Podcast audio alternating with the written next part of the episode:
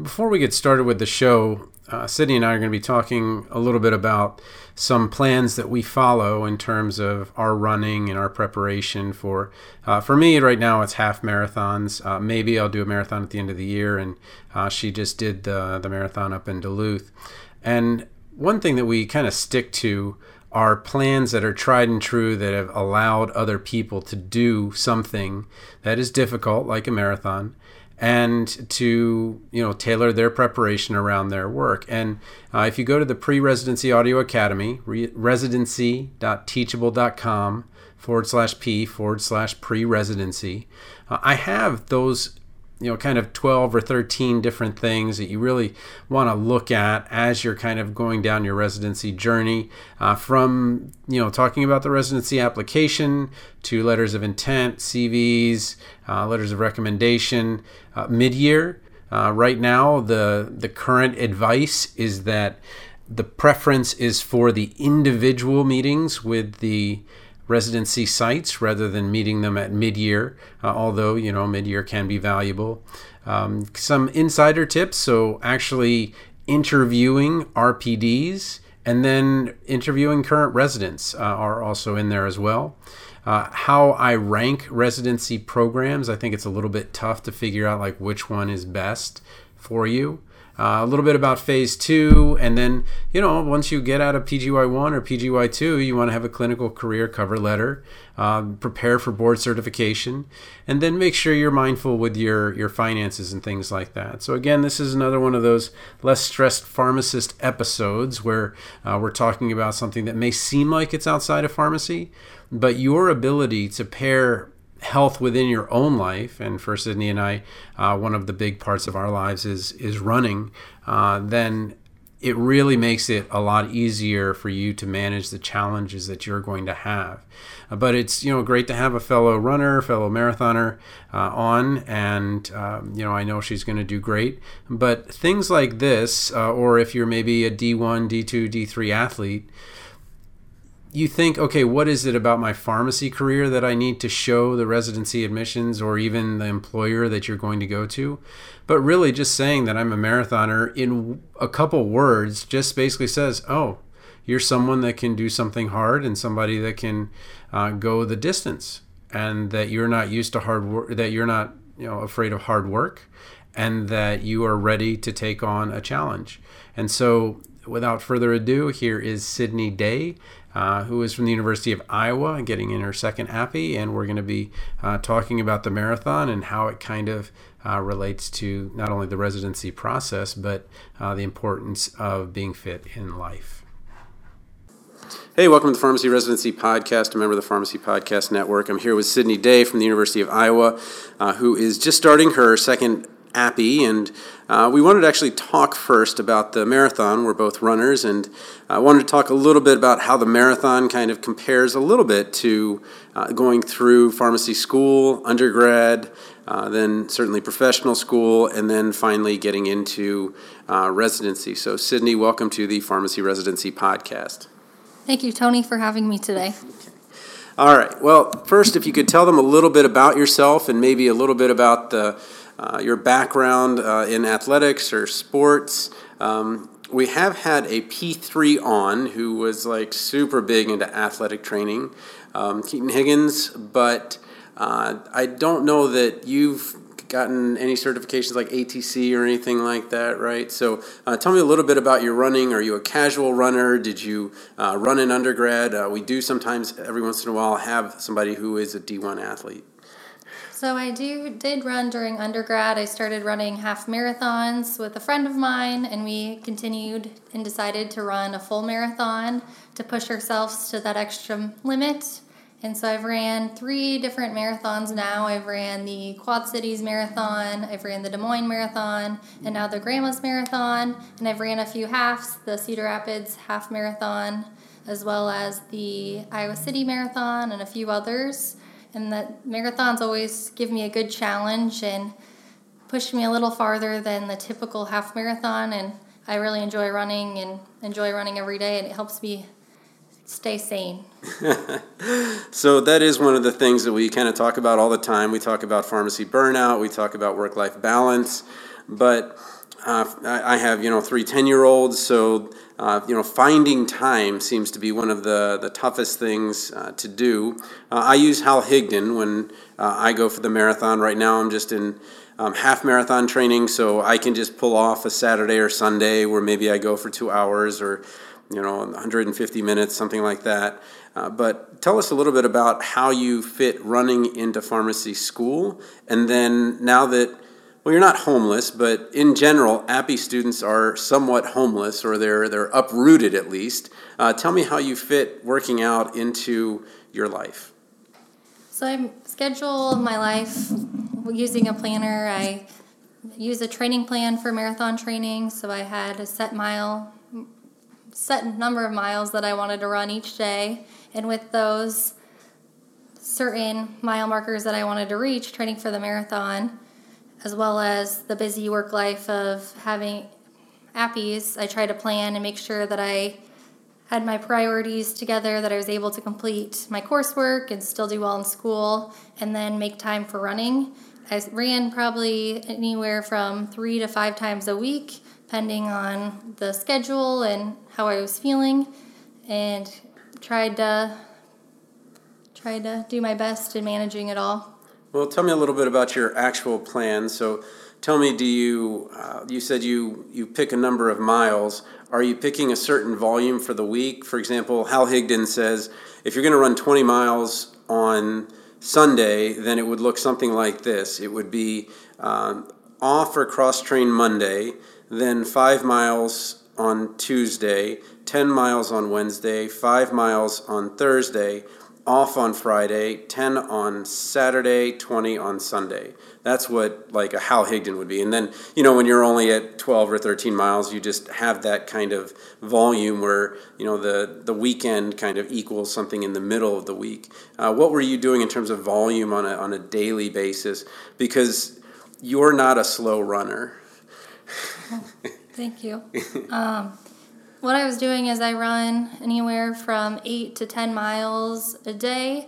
Some training plans do say to run 5 or 6 miles in between, but I also would do a longer run, so I would do a 15 to 17 mile run a week on top of that. And we used a three month training plan. And we used a training plan that was considered a intermediate to a more developed runner training plan to prep for the marathon and that seemed to be helpful. The longer runs for me are something that I enjoy, but I do struggle once I get up to that closer to the 20 to 22 mile range. Yeah, yeah, and I, I know some people think we're just crazy just turn this this podcast episode off, but uh, tell me a little bit about how you developed up to that because I started with a very terrible 5K. I mean the the middle schooler 5K where I basically sprinted the first mile as fast as I could go, started dying in the second mile, and then I watched a Boy Scout troop waiting for their slowest runner run past me at the end. I was dead last in my age group. Uh, I was almost dead last in the entire race. And that was my first experience because I didn't know anything about splitting up mileage. Like, okay, if it takes you 30 minutes, then it shouldn't go 8, 9, 13. It should go 10, 10, 10 or something like that. Um, how did you learn to become a runner, unless maybe it's just intuitive for you? So I did do cross country in middle school and high school, and that kind of inspired my running career.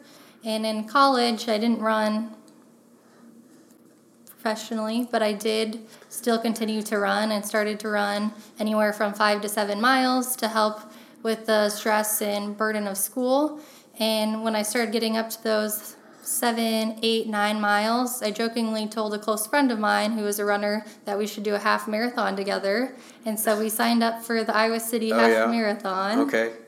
And then he jokingly said we should sign up for a marathon. He goes, we should go all in and complete the full thing. And that was really my my motive to keep going and pushing and Okay, well, I can tell you my story then, because mine is a little bit similar. Um, in that, um, um, where I had gotten up to five miles, and my wife thought I was a runner because I told her about the running, but I mean, it was literally like three or four miles every other day or something like that. And so then she's like, oh, there's this uh, half marathon in St. Louis, or I think maybe it was at Drake, uh, the Drake half marathon or something like that. And I was so nervous about looking bad about her because I this was the person I would end up marrying, and you know I just really didn't want to fall short. So I actually ran a half marathon without telling her because I thought she was like a super runner and I just did not want to be that person who just okay, you go on ahead. I just I just can't do it. And so I ran the B&A Trail Half Marathon in Annapolis, Maryland, uh, as my first half marathon, and I remember running at the same pace as the marathoners and they were just having a conversation. They were just talking to each other. They were so relaxed. And in my head, I had always thought that marathon and racing was something that was just a, a, a just an intensity thing. But I actually find, especially as I'm getting a little bit faster, that I'm working really hard to relax, which may sound strange. Um, but that was my first half marathon. And then the next one was, you know, I said, okay, I think I'm, you know, ready for the race. How's your training? She's like, I'm not running it. What do you mean you're not running it? I, I thought we were going to run it together. She's like, no, I just saw you got interested in running. I told you that there was this half marathon. I'm not going to train for this one. I can train for another one, but not this one.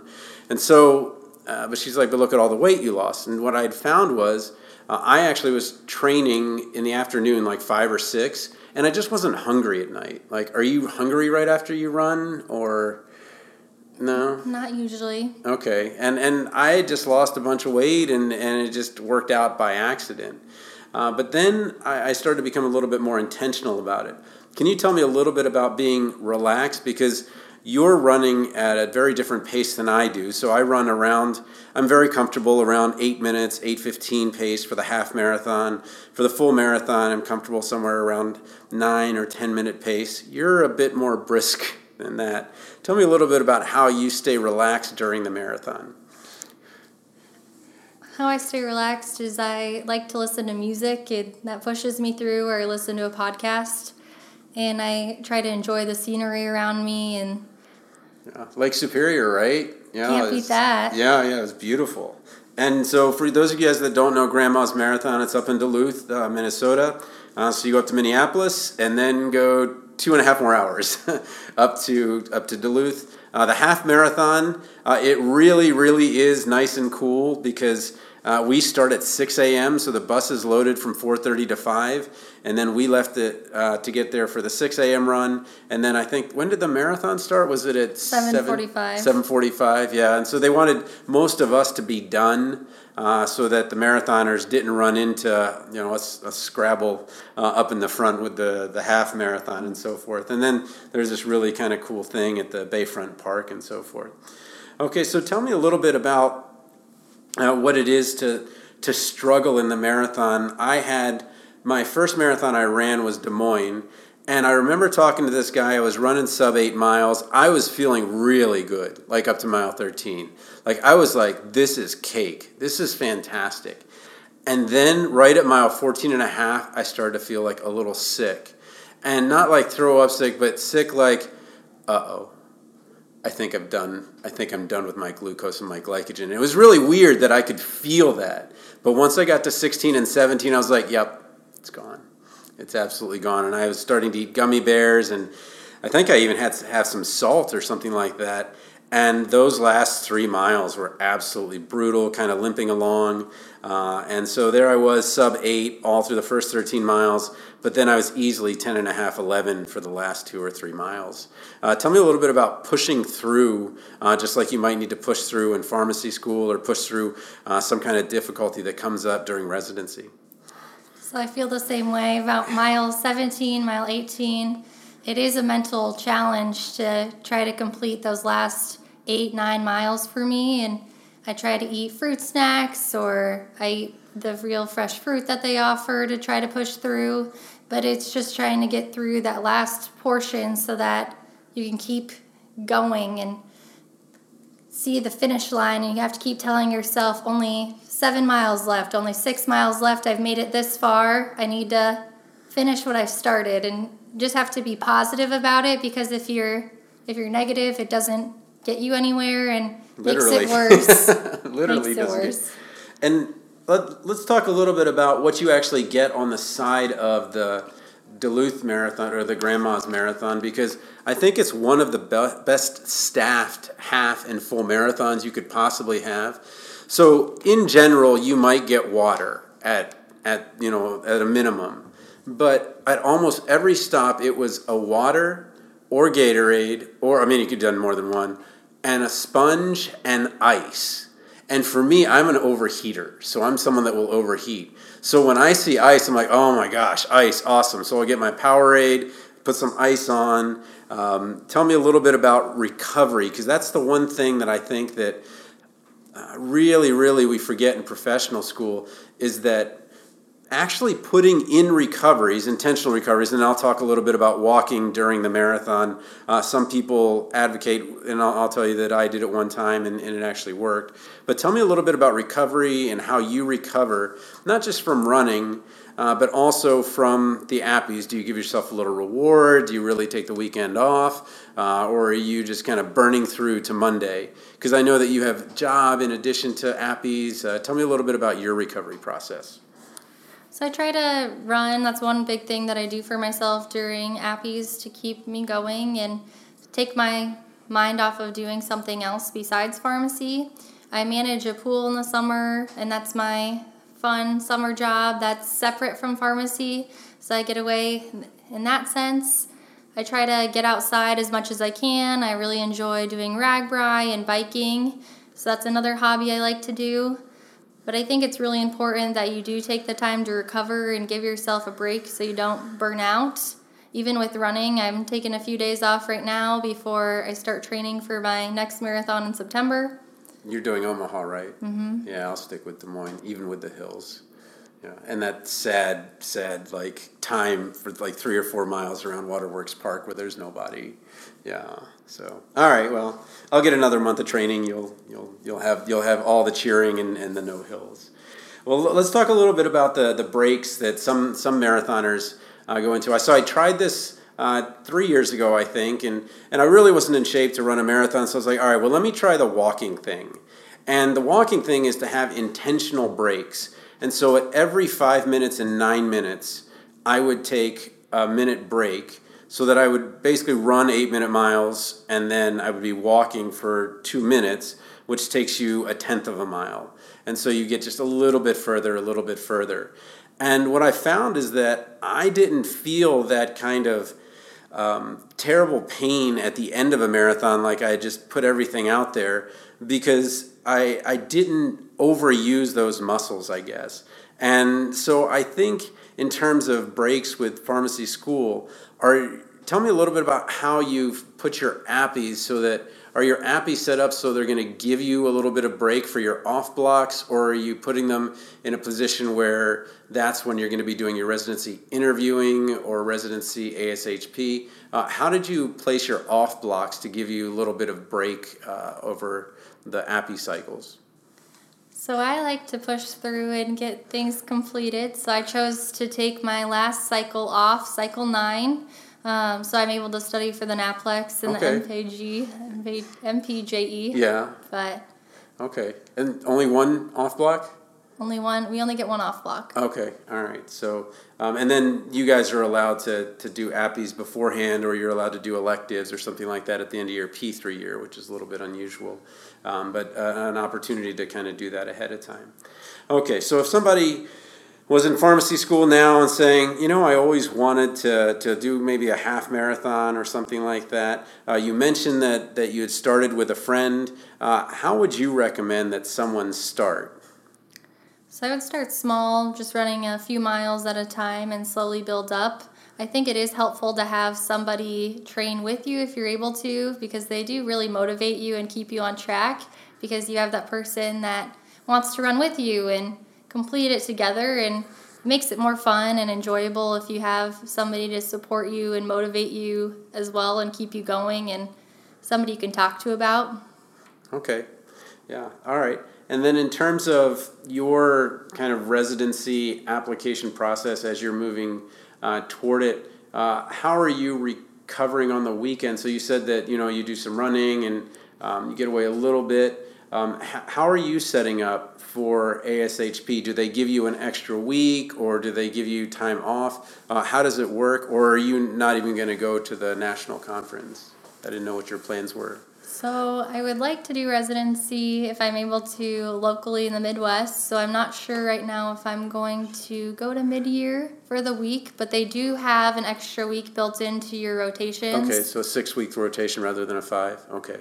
Yeah, and what I'm hearing, well, I say hearing when I'm reading Reddit, but what I'm hearing is that um, if you would, if you have never done uh, residency before, that maybe going as a P1, P2, P3, uh, and exploring those things uh, during the showcase in the second or third hour. They prefer that the P4s are in that first hour of madness or whatever. But they're actually saying that because of the pandemic and because so many programs have developed their own program, that it's actually better and more important for you to make sure to get to the local program. So if you, you know, choose uh, Iowa or Wisconsin or Minnesota or wherever it is, and they have a local program, that's something you definitely want. And I know, I remember, I feel like Michigan was maybe one of the first big ones that said, we're actually not going to ASHP, we're just going to do this in house. And so that may be your only, only option. And then if you talk about money, I know that you have a background in uh, finance and, and business, but in terms of money and time spent, um, Brandon Dyson, the owner of TLDR Pharmacy, uh, actually didn't go to mid-year, and he knew that Washington D.C. was his area, and so he went to Georgetown and I think GW and those, those kinds of areas.